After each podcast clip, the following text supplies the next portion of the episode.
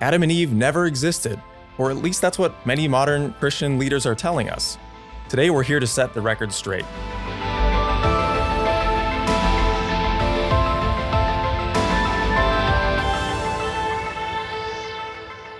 Hi, I'm Keaton Halley, an apologist with CMI, and I'm here with Dr. Rob Carter. Uh, welcome to the program, Dr. Carter. Thanks, Keaton. Uh, in this episode, we're going to talk about human genetics and how that relates to this question of is the biblical account of Adam and Eve feasible? Hmm. Uh, let me begin with a quote here. Uh, professor Dennis Venema, he's a professor of biology at Trinity Western University. Uh, he represents a lot of people in this field that are now challenging uh, the ge- genetics of Adam and Eve. He also is associated with BioLogos and a, a group dedicated to promoting evolution from a Christian right. perspective. Very confusing. Yeah, claim to be uh, Christian evangelical, but uh, insist that evolution is fact. Um, and so, in in a paper in 2010, Dennis Venema said, the hypothesis that humans are genetically dis- derived from a single ancestral pair in the recent past has no support from a genomics perspective, and indeed is counter to a large body of evidence. Your response? If I had a nickel for every time I heard something like that.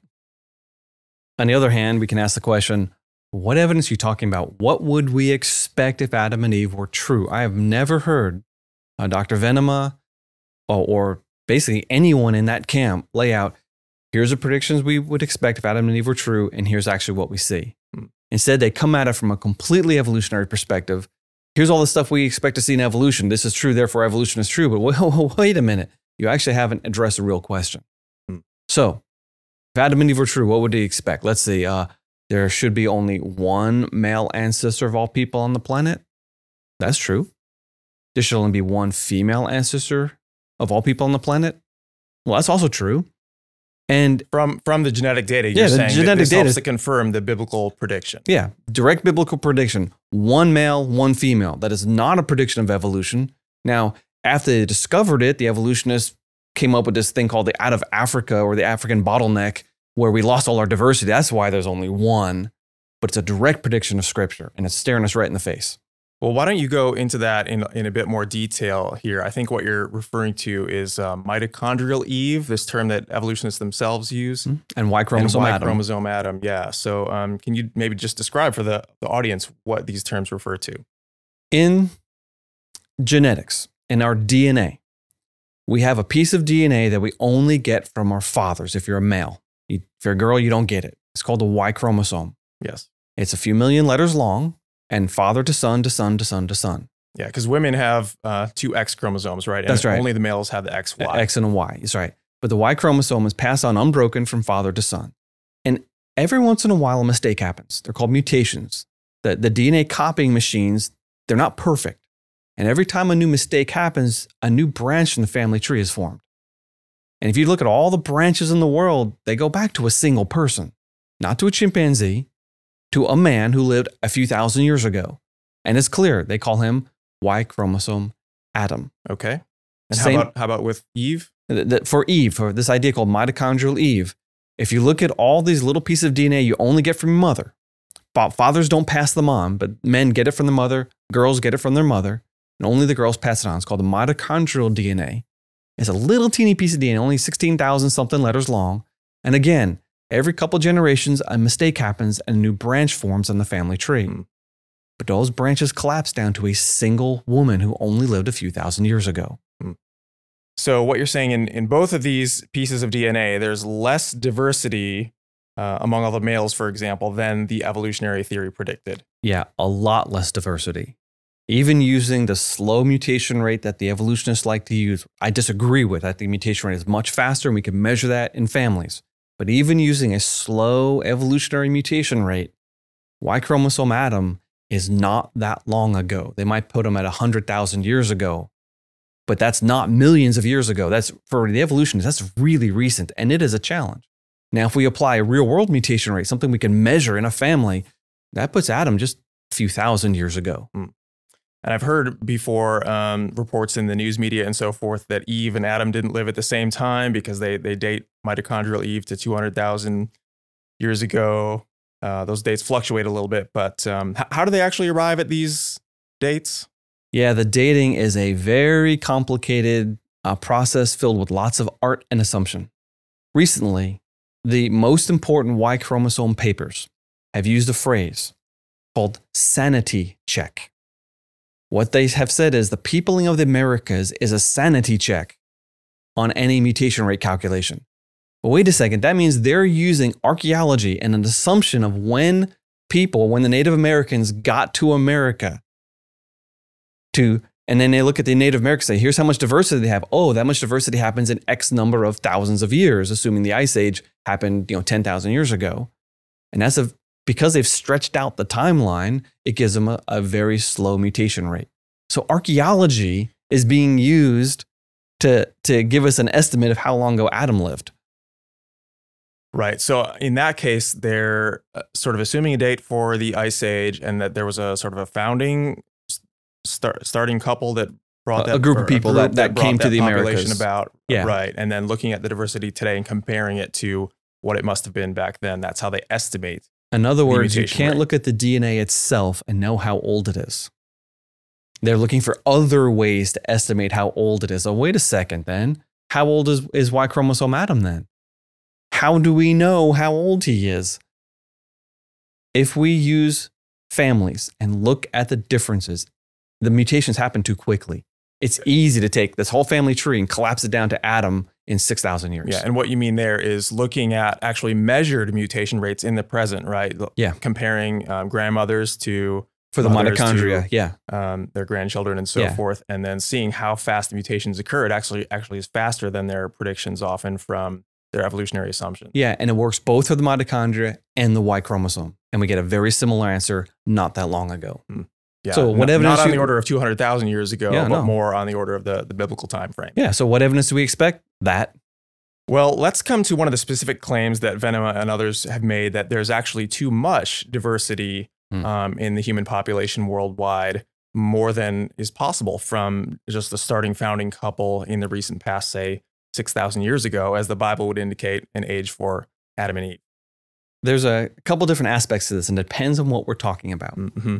One of the things that I've seen is people say, you could not get this much diversity in just 6,000 years because that much mutation would drive us extinct. Hmm, yeah.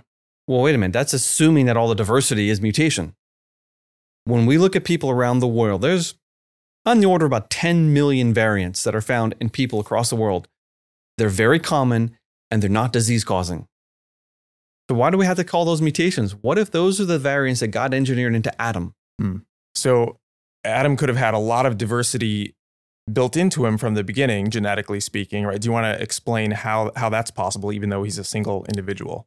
Um, sure. We carry two copies of all of our DNA.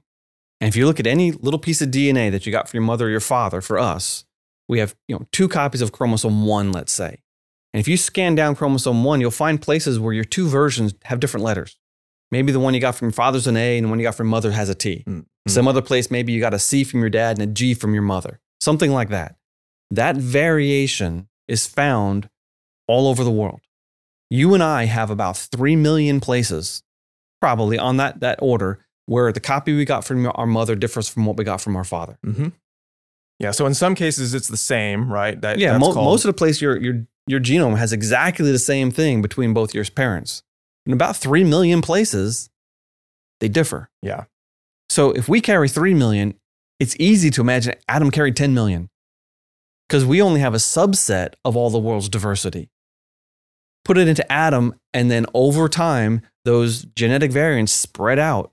In fact, that 10 million is found all over Europe, all over China, all over Africa, in the Native Americans and the Native Australians. They're found all over the world because they're in our population before we spread out, mm.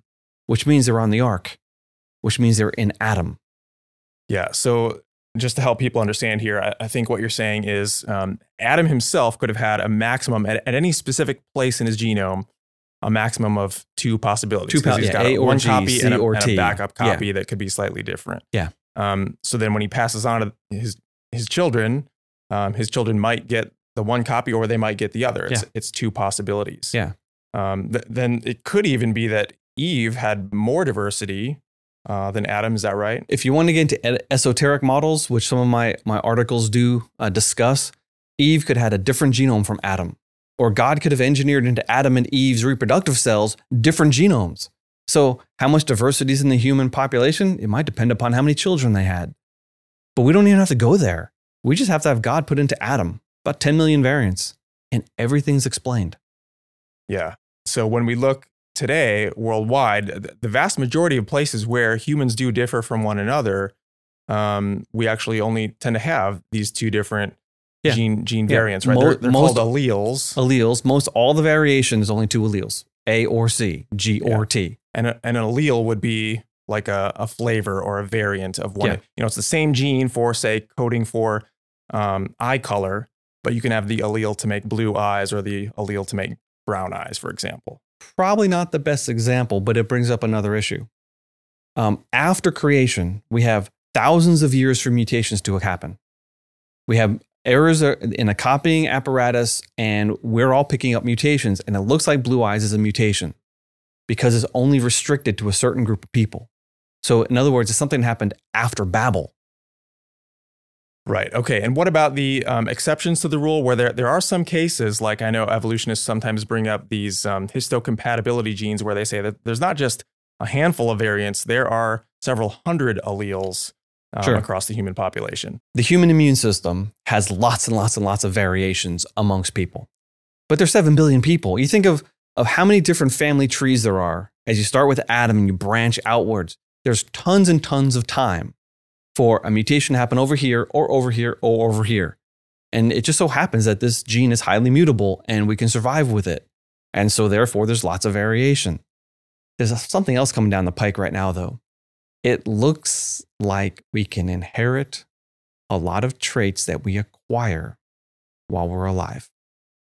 But that mm. will hmm. be another podcast for another day yeah, sure. because it is throwing a giant curveball into the whole evolutionary assumption and it's it's going to be amazing how the, this Pandora's box of problems is going to open up, not for us, but for our opponents. Hmm.